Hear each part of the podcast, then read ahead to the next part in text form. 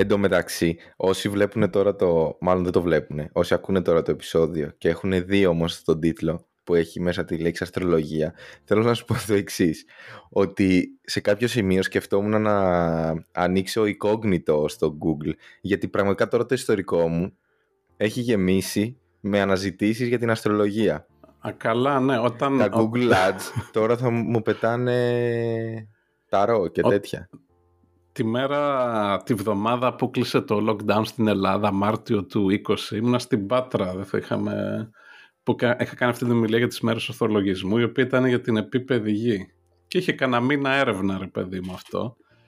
Ε, όλα σε incognito και είχα κάνει άλλο account στο Google που not a flat earther κάτι at gmail, κάτι τέτοιο Απλώς για να τα κάνει όλα τα searches associated με αυτό, ναι, και να μην μου πειράσει το κυρίως προφίλ του.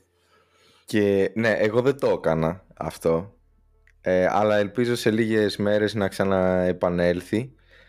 Ε, ε, και λίγο YouTube που έψαξα κάποια πράγματα, πάλι τώρα μου προτείνει τέτοια πράγματα. Ναι, αυτή η αλγόριθμη είναι, είναι πολύ πρόβλημα. Έχει, έχει και...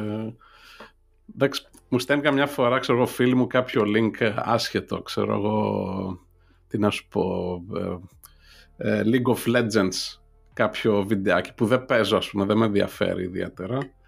Ε, και μετά για καμιά εβδομάδα παίρνω recommendations, ας πούμε, άσχετα. Το... ναι, ναι. Είναι τέτοιο.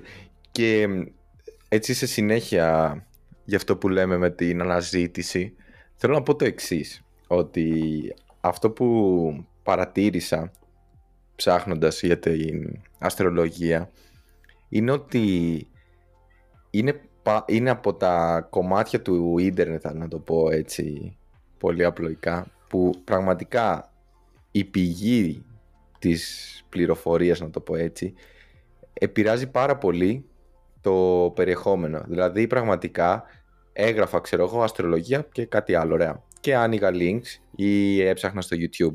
Μπορούσα από τις πρώτες πέντε γραμμές ή από τα πρώτα ένα-δύο λεπτά να καταλάβω αν αυτό θα είναι υπέρ της αστρολογίας ή κατά της αστρολογίας. Α, ναι. Οπότε είναι ξεκάθαρο ότι μπορεί πραγματικά να επηρεαστεί η άποψή σου ανάλογα με το... Δηλαδή αν είσαι κάποιος που δεν είσαι σίγουρος αν είσαι υπέρ ή κατά και θες να, να ψάξεις για να, να διαβάσεις που λέμε και να αποκτήσεις μια άποψη. Ε, είναι πολύ επικίνδυνο γιατί όπως επειδή είπες και εσύ πω, τα ελληνικά μου είναι άθλια. Όπως είπες και εσύ πριν. Ναι, ναι, για τα το, ναι, το συντακτικό έχει πάει περίπου γύρνα πίσω. Ε, για τα για Είχα τα recommendations. το podcast θα στα αγγλικά αυτό ή στα ισπανικά. Ε, για τα recommendations που είπες ότι ξεκινάς, ψάχνεις κάτι και άμα αρχίζεις π.χ.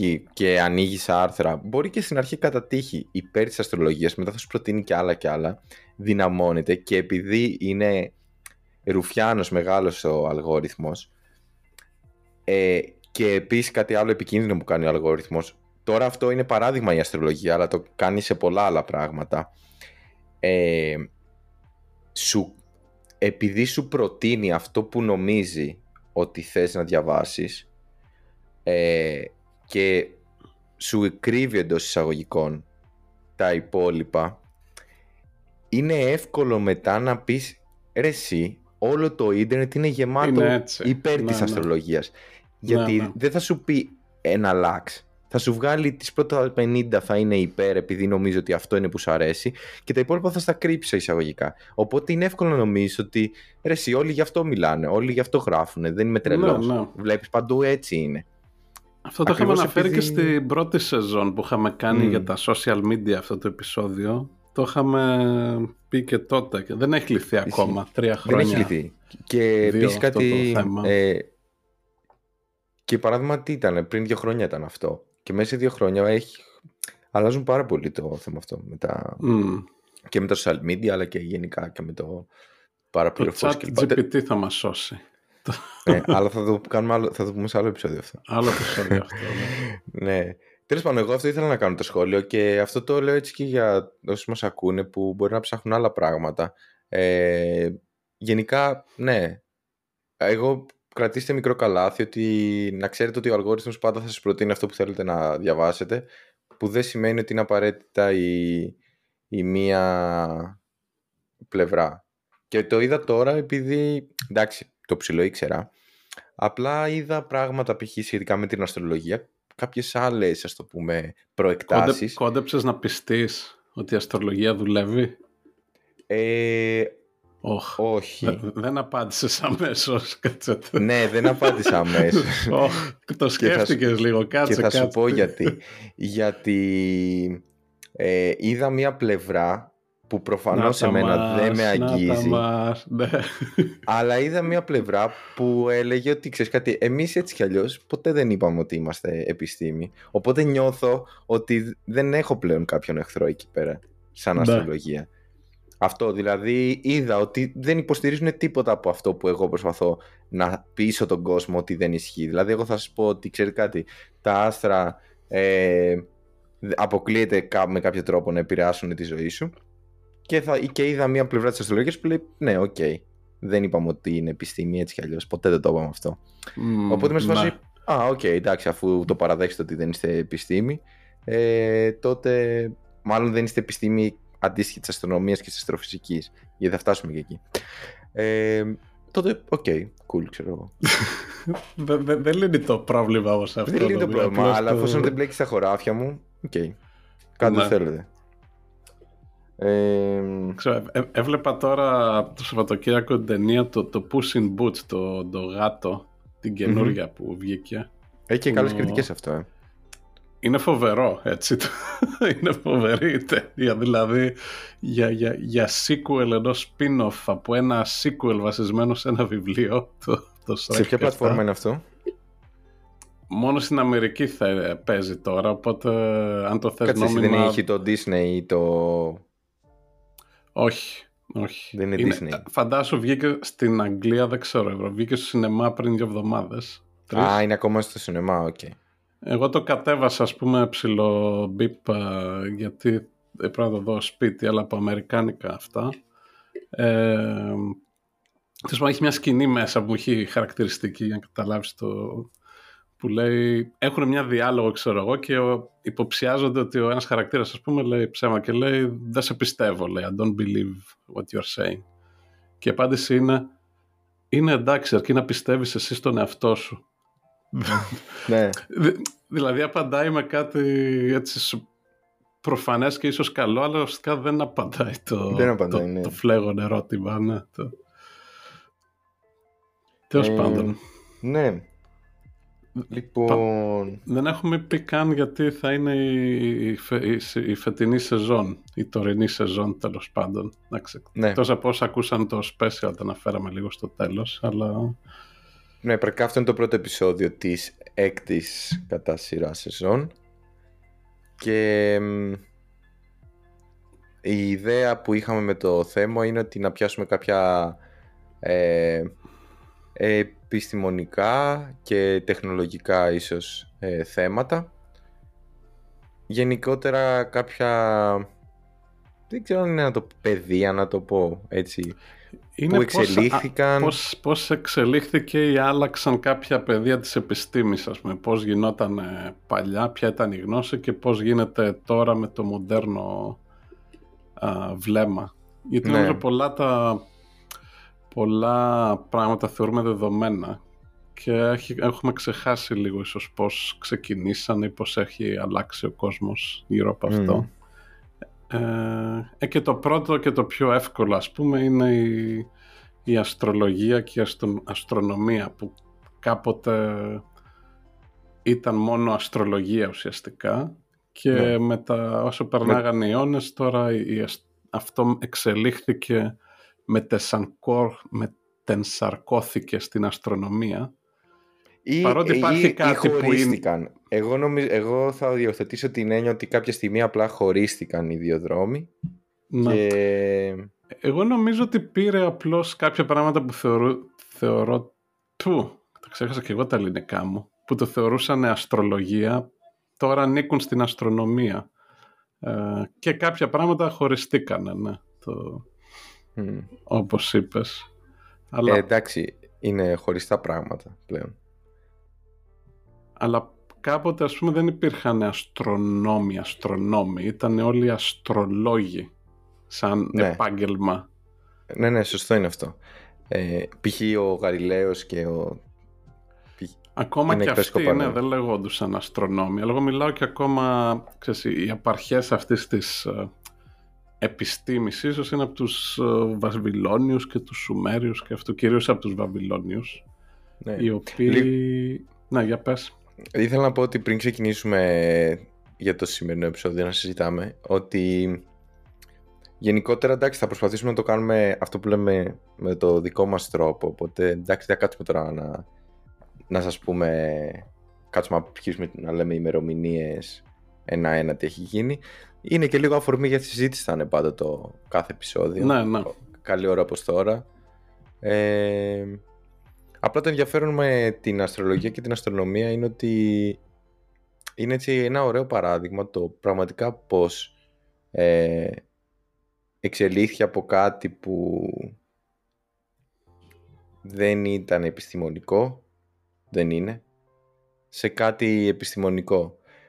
Αν και είναι λίγο, ε, για μένα είναι λίγο γκρίζε ζώνες ε, αυτά και λίγο θολά, που αυτό τώρα ακούγεται περίεργο και στους ακροατές, γιατί σου λέει τώρα διδακτορικό κανείς, που είναι η γκρίζα ζώνη κατά πόσο ήταν επιστημονικά, επιστημονική μέθοδος το 2000 π.Χ. ξέρω εγώ με τους Βαβυλώνιους; Δηλαδή στο framework της κοινωνίας τότε η αστρολογία που είχε μια συγκεκριμένη ρουτίνα, μια μεθοδολογία. Δηλαδή υπήρχε μεθοδολογία, μελετούσαν τα άστρα. Ανεξάρτητα το τι ποιο ήταν το, η ερμηνεία τους στο αν θα επηρεάσουν τη ζωή τους. Αλλά mm-hmm. με, μετρούσαν, παρατηρούσαν τους αστερισμούς, ε, τις κινήσεις, τις εποχές, δηλαδή βγάζανε ημερολόγια από αυτή τη διαδικασία. Άρα αυτό έχει μία μεθοδολογία.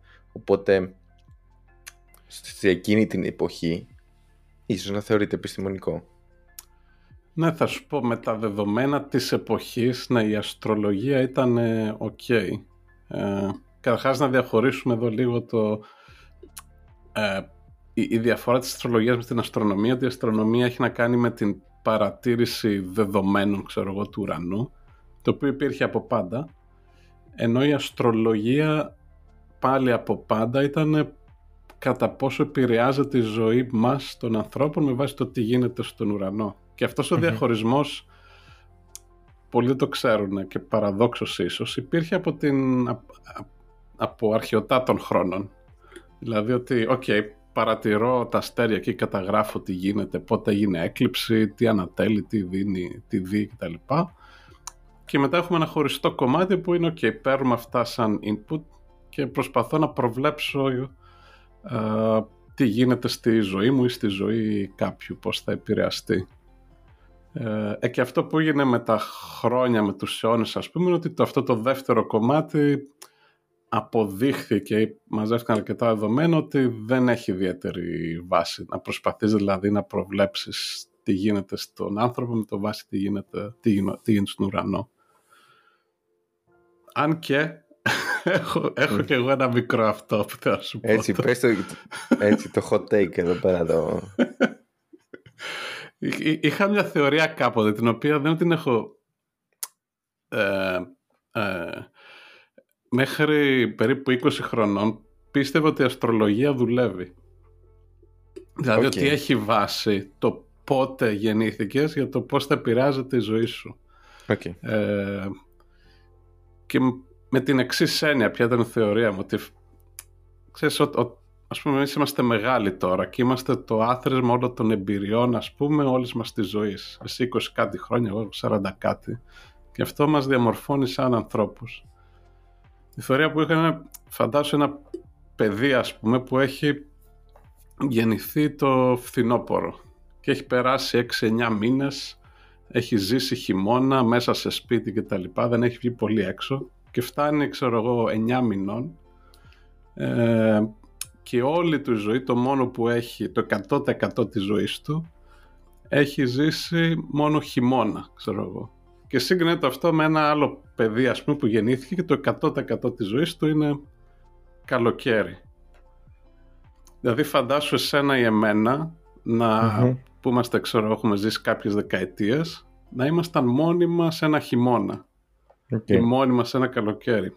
Αυτό θα μας επηρέαζε το πώς αντιλαμβανόμαστε τον κόσμο και το πώς συμπεριφερόμαστε.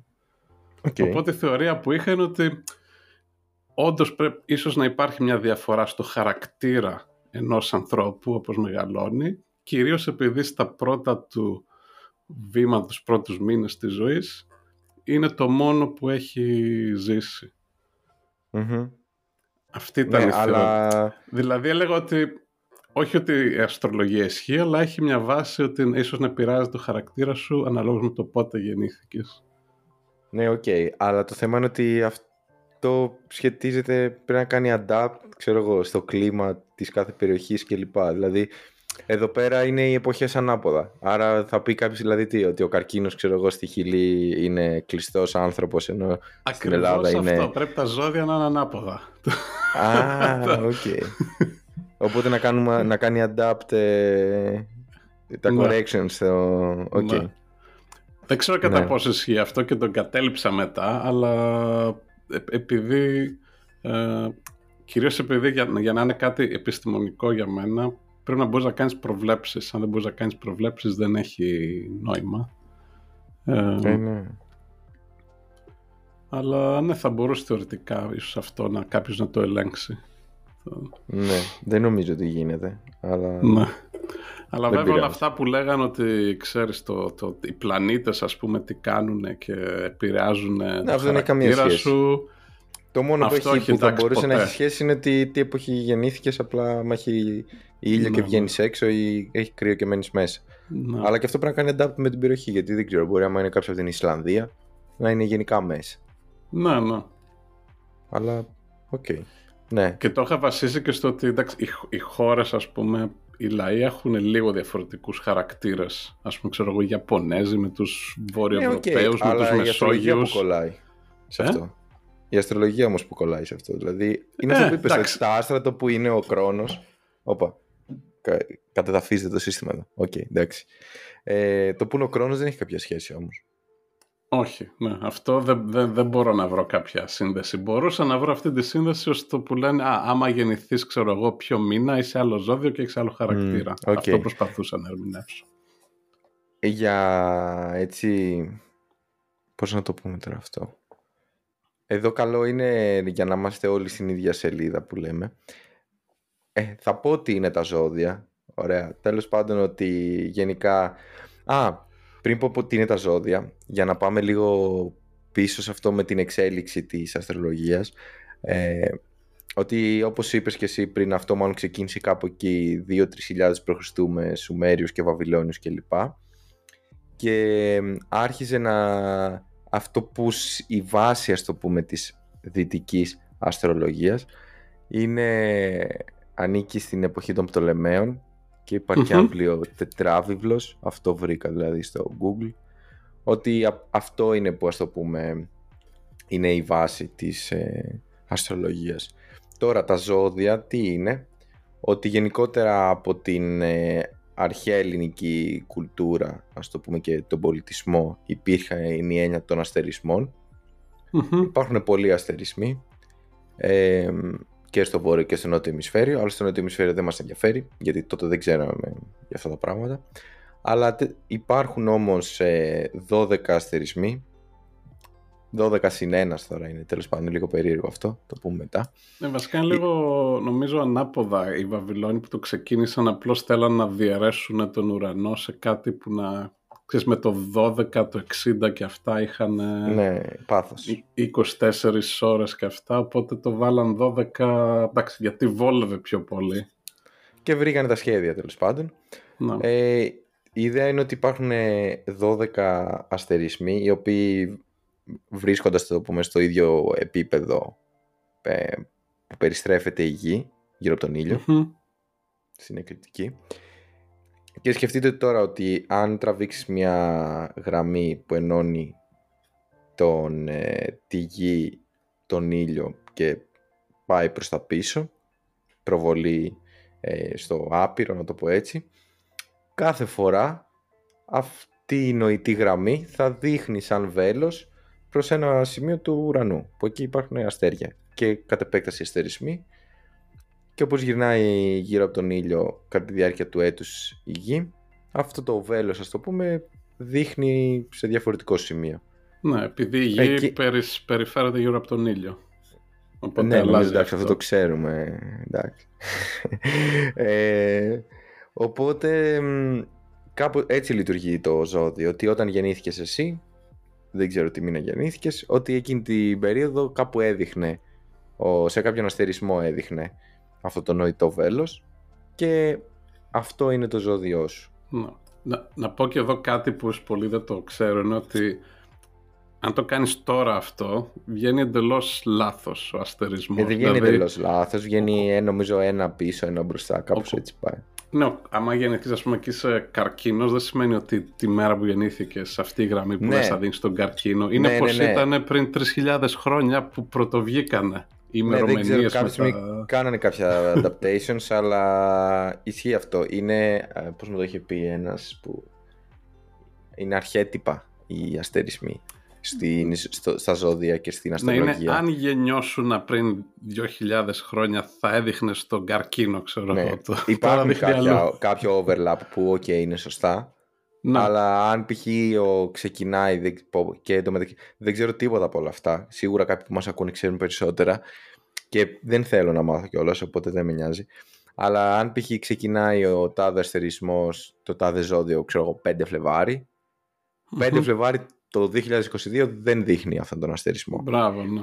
Τώρα, αν ο αστερισμός είναι από 5 Φλεβάρι μέχρι 5 Μάρτι, μπορεί 10 Φλεβάρι να έχει μπει πλέον ε, το βέλος ναι, αυτό ναι. να δείχνει πλέον σε αυτόν τον αστερισμό. Οπότε υπάρχει αυτό το. Και αυτό είναι λόγω αυτή τη πτώση των ησημεριών που λέμε, που επειδή ο, ο άξονας που περιφέρεται ναι, ναι. γη, κάθε πόσο είναι δεκάδες χιλιάδες χρόνια, από 26.000 χρόνια, θυμάμαι καλά, ε, στρίβει λίγο. Οπότε το, το ποια αστέρια φαίνονται σε κάθε ημερομηνία αλλάζει, κάνει λίγο με, με, με τους αιώνες. Ε, ναι. Οπότε αυτό για τα, για τα ζώδια και τι είναι το ζώδιό σου. Τώρα πίσω στην αστρολογία. Κοίταξε, εγώ αυτό που είδα είναι ότι ξεκίνησε αυτό που είπαμε με τους Βαβυλώνιους, εξελίσσεται στην ελληνιστική περίοδο και τώρα υπάρχει ένα ενδιαφέρον έτσι λίγο που είδα σε σχέση με Ρωμαϊκή Αυτοκρατορία και μετά Βυζάντιο και πάμε μετά προς το, ε, προς το Μεσαίωνα. Τώρα, στην ε, Ρωμαϊκή Αυτοκρατορία, εγώ αυτό που διάβασα είναι ότι ήταν κάπου σαν προνόμιο της ελίτ ε, η... η πρόσβαση στα ζώδια και η τις πρόσβαση στην αστρολογία και τις προβλέψεις. Ναι, ναι. ναι. Και αυτό ε, το βλέπουμε που μετά ε, χωρίζεται η, σε δυτική και ε, ανατολική αυτοκρατορία, κατ' επεκταση που γίνεται βυζαντινή. Βλέπουμε ότι η Εκκλησία μετά όταν έχουμε πλέον το χριστιανισμό έχει αφορήσει την ε, αστρολογία ε, γιατί θεωρεί δεν γίνεται τα άστρα να πούνε τι θα γίνει στη ζωή μας. Αυτό καθορίζεται από το Θεό. Ε, αλλά αυτό που διάβασα είναι ότι πάλι η αριστοκρατία και ο αυτοκράτορας είχε πρόσβαση στις προβλέψεις και έπαιρνε κάποιες ε, συμβουλές, ας το πούμε. Βέβαια, ανάλογα και ποιος ήταν κάθε φορά ο αυτοκράτορας, έτσι. άλλοι που ήταν πιο υπέρ της θρησκείας ε, δεν, ε, δεν έπαιρναν καθόλου τέτοιες συμβουλές. Για, για μένα είναι εντυπωσιακό που έχει αναστραφεί αυτό τώρα. Δηλαδή, όπως λες πριν χίλια χρόνια, 1500 οι αστρολογικές προβλέψεις ήταν προνόμιο της ελίτ και ο απλός κόσμος ας πούμε, δεν είχε ιδέα ίσως τι γίνονταν όλα αυτά. Ενώ τώρα είναι κάπως το ανάποδο, δηλαδή κανείς νομίζω, νομίζω σοβαρός ηγέτης, πολιτικός, ε, whatever, δεν βασίζεται σε αστρολογικές προβλέψεις. Αυτό, εντάξει, ναι. έχει, έχει κάποιους ξεκάρφωτους ίσως, αλλά γενικά ας πούμε, δεν κυβερνάς μια χώρα με βάση τα, ναι. τις αστρολογικές υπάρχουν, προβλέψεις. Ελπίζω. Άλλες υπάρχουν άλλες ανοησίες που χρησιμοποιούν. Και, ότι, και ότι αυτή, αυτό είναι τώρα ας πούμε, θέμα του λαουτζίκου, ας πούμε, ίσως των πιο αμόρφωτων που δεν έχουν ιδέα ας πούμε, ότι, θα, ο, θα, ότι θα δεν έχει τόσο νόημα. Κλείνοντας, γιατί έχει έτσι ενδιαφέρον κάτι που είδα. Λοιπόν, οπότε κάπως έτσι κυλάει και η περίοδος με την ε, ε, Βυζαντινή Αυτοκρατορία. Επίσης είδα κάποια references σε σχέση με τους τρεις ιεράρχες και το Μέγα Βασίλειο και το Γρηγόριο και το Χρυσόστομο ότι και αυτοί κάπως ε, πήραν θέση σε σχέση με τον αφορισμό της αστρολογίας. Βασικά αυτό που διάβαζα είναι ότι το... τώρα η αλήθεια είναι ότι αυτά τα πράγματα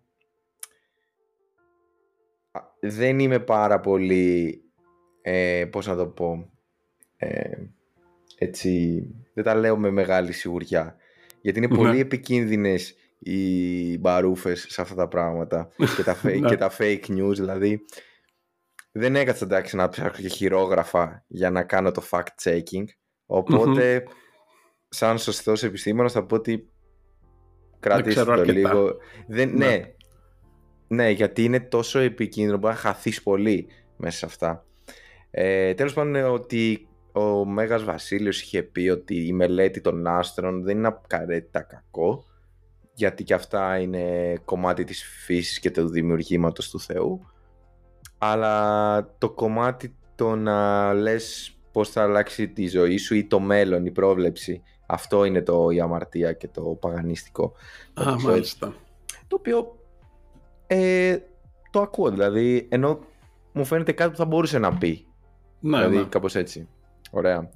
Τέλος πάντων, μετά έχουμε, πάμε προς το μεσαίωνα. Ακόμα είναι εννοείται και τους κυνηγάμε και με μάγισσες και τέτοια. Και γενικά ότι έχεις με το μέλλον. σω και ένας λόγος που κυνηγήθηκε και λιδωρήθηκε ο Γαλιλαίος. Επειδή όπως είπαμε, σαν επάγγελμα, δηλαδή ε, δεν ξέρω τώρα αν ήταν ελεύθερος επαγγελματίας ή μισθωτός, αλλά σαν αστρολόγος δούλευε. Ναι. τώρα δεν ξέρω τι κατηγορία στον ΕΦΚΑ είχε βάλει ναι. να πληρώνει. Τι φορές πλήρωνε ο Γαλιλαίος. Και τη σύνταξη πήρε. Ε, αλλά ναι, ήταν σαν αστρολόγος. Ε, ο πρώτος που θεωρείται αστρονόμος είναι ο, ο Κοπέρνικος, γιατί αυτός έκανε και θεωρία, έκανε και προβλέψεις. Έκανε και λίγο μαθηματική βάση, προσπάθησε ναι. να τα... Εντάξει, βέβαια, πολύ χαλαρά. Είναι πριν από τον Εύτονα και τον Κέπλερ. Ναι.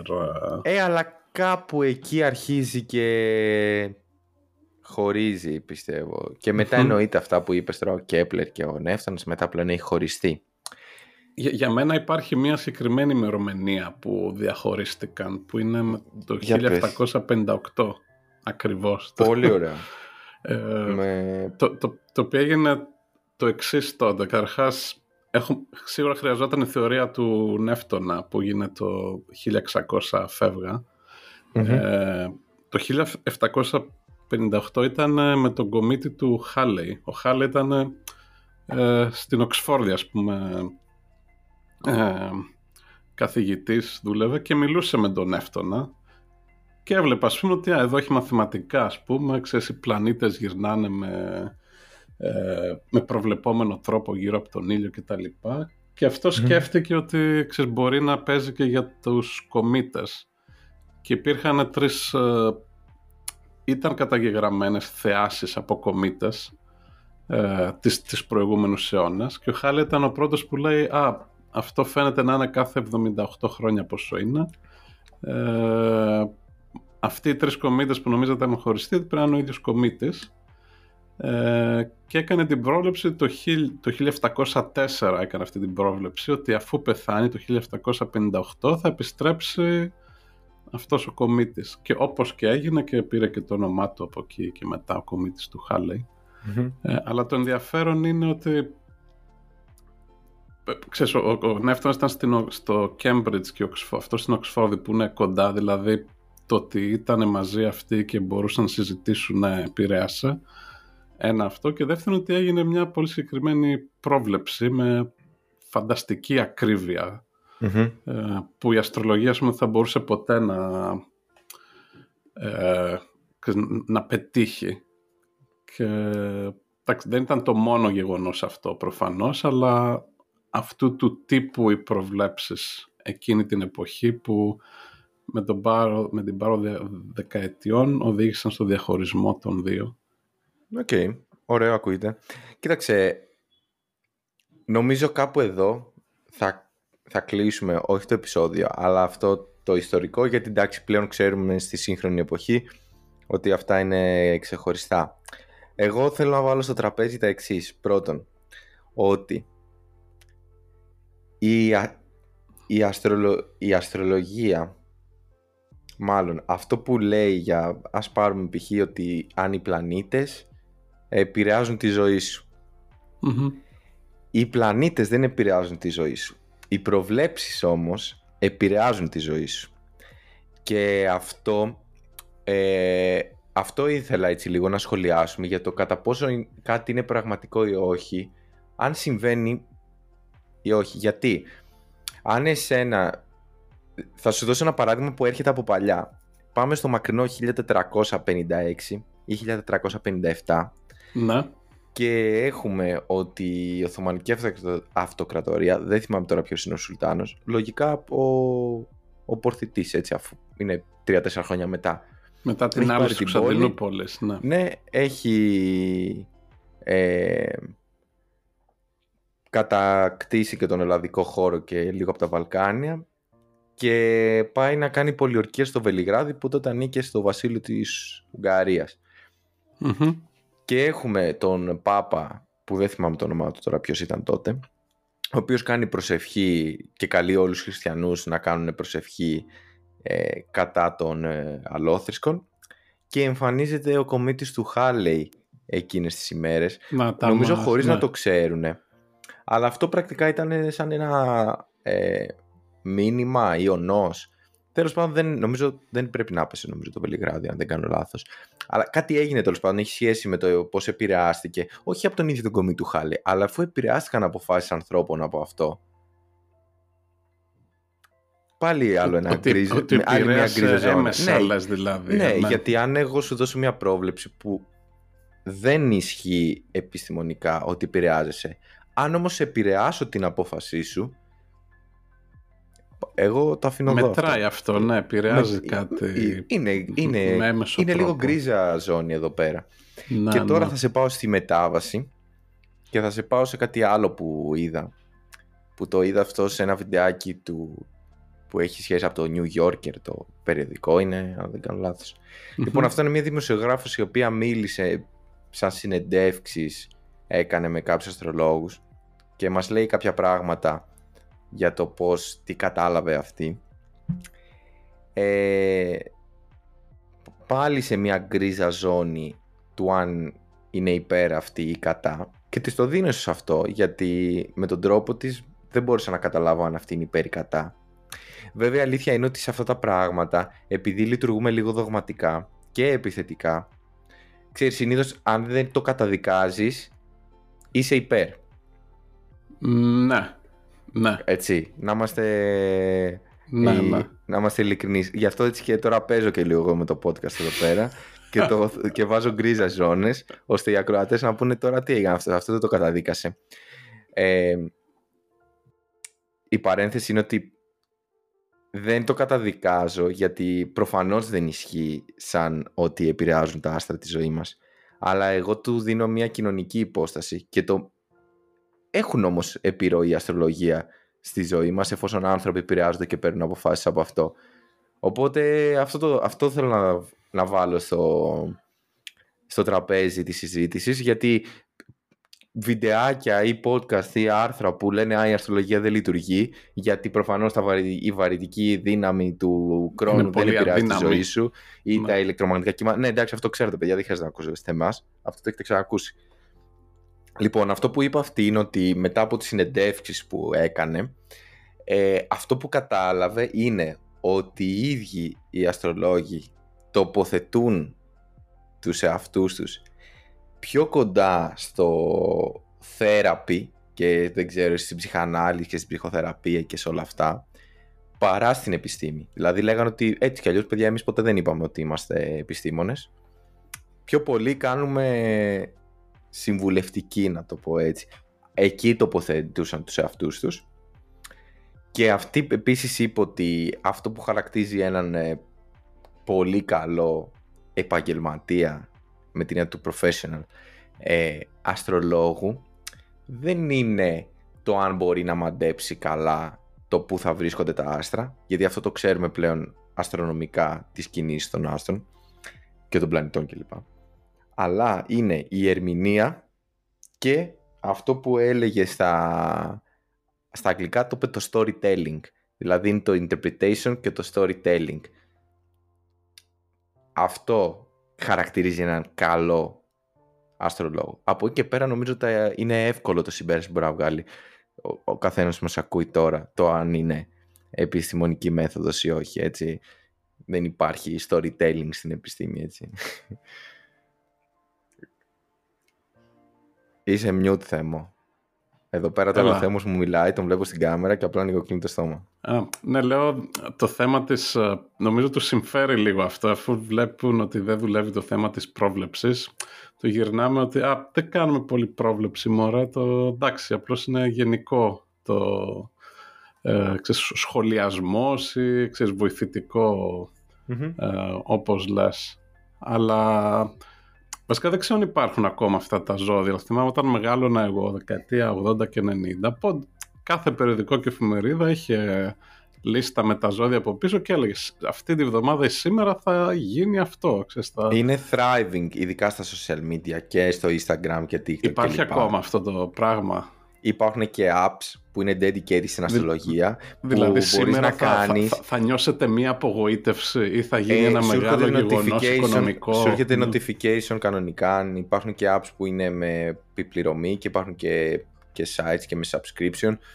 Και νομίζω κάπου διάβασα ότι υπάρχει κάτι αντίστοιχο πώς έχει το, το σύστημα η Apple με το health, με τα rings που μπορείς να κάνεις compare με τους ναι. φίλους σου ότι υπάρχουν και κάτι τέτοιο, δηλαδή μπορεί να βλέπεις για τους φίλους σου και αυτοί να βλέπουν για σένα και τέτοια. Γενικά είναι thriving industry, ειδικά, από το, ειδικά όταν εμφανίστηκαν τα social media, γιατί είναι πιο εύκολο να... Ε, α, θα σου πω γιατί είναι πιο εύκολο και θα σου πω ένα άλλο επιχείρημα που έδωσε αυτή η δημοσιογράφος. Είναι ότι είναι εύκολο πλέον να γίνει εύκολα προσβάσιμο σε σένα, σαν individual, γιατί κατεβάζεις την εφαρμογή, βάζεις τα δικά σου τα στοιχεία, την ημερομηνία γέννησή σου και άλλα πράγματα. Και λέει ότι πάλι από θέμα, λίγο έτσι πώς να το πω, από θέμα ψυχολογίας, όχι την επιστήμη την ψυχολογία, από θέμα το mood του ανθρώπου, ε, ότι ε, είπε έναν όρο που στα αγγλικά ήταν individualism. Δεν ξέρω πώς ναι, μπορώ ναι. να το μεταφράσω στα ελληνικά. Ναι, ναι, ότι αυτό είναι, είναι πρόβλεψη για σένα μόνο με βάση τα ναι, στοιχεία που έχεις δώσει εσύ. Και σαν, προσ... σαν άνθρωπος ότι αυτό είναι επίσης που βοηθάει στο thriving. Γιατί νιώθεις ότι είναι μόνο για σένα αυτό. Ναι, και σε, ναι, κάνει, ναι. σε κάνει να νιώσεις πιο σημαντικός. Ναι, ναι. Ότι αυτή η πρόβλεψη είναι για μένα μόνο, ξέρω εγώ, με βάση το δικό μου χαρακτήρα και το... Και αυτό ναι, ναι. βοηθάει στο... Ε, και γι' αυτό το λόγο δεν έχει εξαφανιστεί, γιατί νομίζω ότι στην πραγματικότητα κανείς στην πραγματικότητα δεν ενδιαφέρεται αν είναι επιστήμη ή όχι από αυτούς που το, το ασχολ, ασχολούνται, ας το πούμε, ή ε, βρίσκουν καταφύγιο σε κάτι τέτοιο. Δεν, ναι. δεν νομίζω ότι τους νοιάζει. Και νομίζω ότι πλέον, από ό,τι φαίνεται, τους ε, professional, ε, τους επαγγελματίες αστρολόγους ενδιαφέρει. Monetize κάνουν μια ανάγκη και τέλος.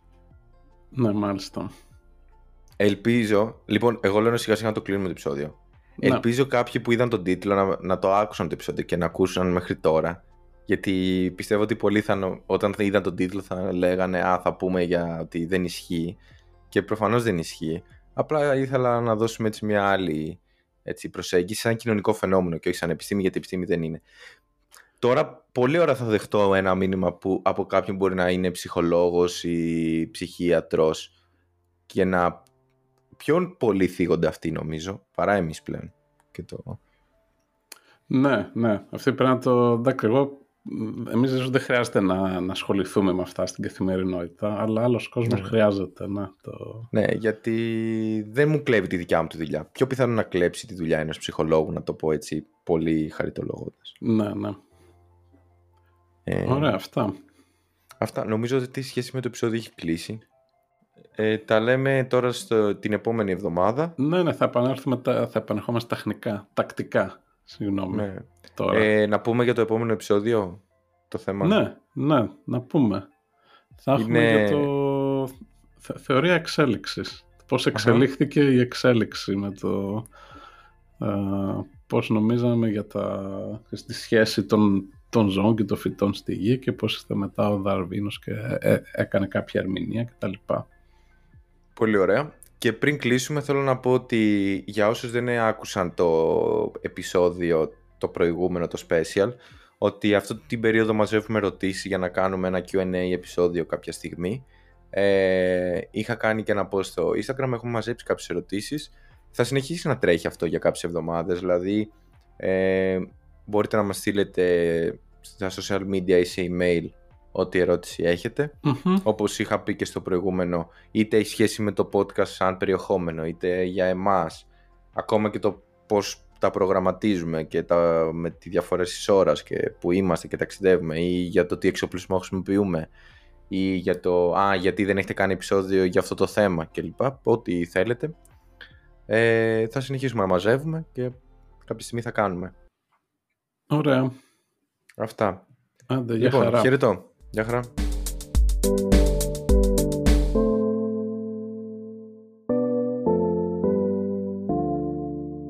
Το Last of Us το είδες; Ναι, το είδα. Ωραίο. Έπαιξα το παιχνίδι. Α, δεν, Το- το... έχω, εγώ δεν το έχω παίξει το παιχνίδι πολύ. Έχω παίξει λίγο το πρώτο. Εντάξει, έπ- έπαιξα μία ώρα. Όχι μία ώρα, sorry. Για πφ, καμιά δεκαριά ώρες. Είδα ότι δεν είναι για μένα. Δεν μου αρέσει αυτό το στυλ. Αλλά εκτίμησα το, το, το, το storytelling κομμάτι. Ότι αυτό που κάνει είναι ενδιαφέρον. Ε, είδα την υπόλοιπη ιστορία σε βιντεάκια στο YouTube και τώρα βλέπω τη σειρά. Η οποία Οκ. φαίνεται διαχωρίζεται λίγο το στυλ του από το Διαχωρίζεται, ναι. παιχνίδι. ναι. Λοιπόν, ε, εγώ δεν έχω ψάξει τίποτα περισσότερο γιατί δεν θέλω να ξέρω, να το πω έτσι, για το, σπ- σαν spoiler. Αυτό που θέλω να πω είναι ότι η σκηνοθεσία της σειράς βγάζει video game σκηνοθεσία. Έτσι; Ναι ρε, οι δύο που το έχουν φτιάξει είναι αυτός που φτιάξε το παιχνίδι στο PlayStation, είναι ο ίδιος σκηνοθέτης και αυ- αυτός που έφτιαξε το Chernobyl, την άλλη φοβερή σειρά που Οκ, είχαμε πει ναι. και εμείς. Αυτοί Δηλαδή- οι δύο ήταν μαζί. Δεν μπορώ να το περιγράψω γιατί είναι αυτό που σου λέω. Η σκηνοθεσία, ο τρόπος που οι χαρακτήρες Ναι, ναι, έχουν και, και αλληλεπιδρούν, κάποιες κινούνται, σκηνές. τα πλάνα, το μοντάζ. Είναι video game μοντάζ. Ναι, ναι, και κάποιες σκηνές είναι καρμπόν από το παιχνίδι. Ναι, ναι. Ε, τις έχουν αντιγράψει πολύ κοντά, σε κάποιες άλλες ε, όχι. Αν και βέβαια φαίνεται ποια κομμάτια είναι από το παιχνίδι και ποια τα έχουν βάλει Ναι, ναι, έξτρα. ισχύει. Δηλαδή, Εντάξει. ανά πάσα στιγμή μπορείς να φανταστείς «Α, αυτό είναι, μπορώ να τον ελέγξω με ένα controller και να κάνω Μμμ, κάτι Ναι, ή, ή όχι. ισχύει. Ε, Ε, αυτά.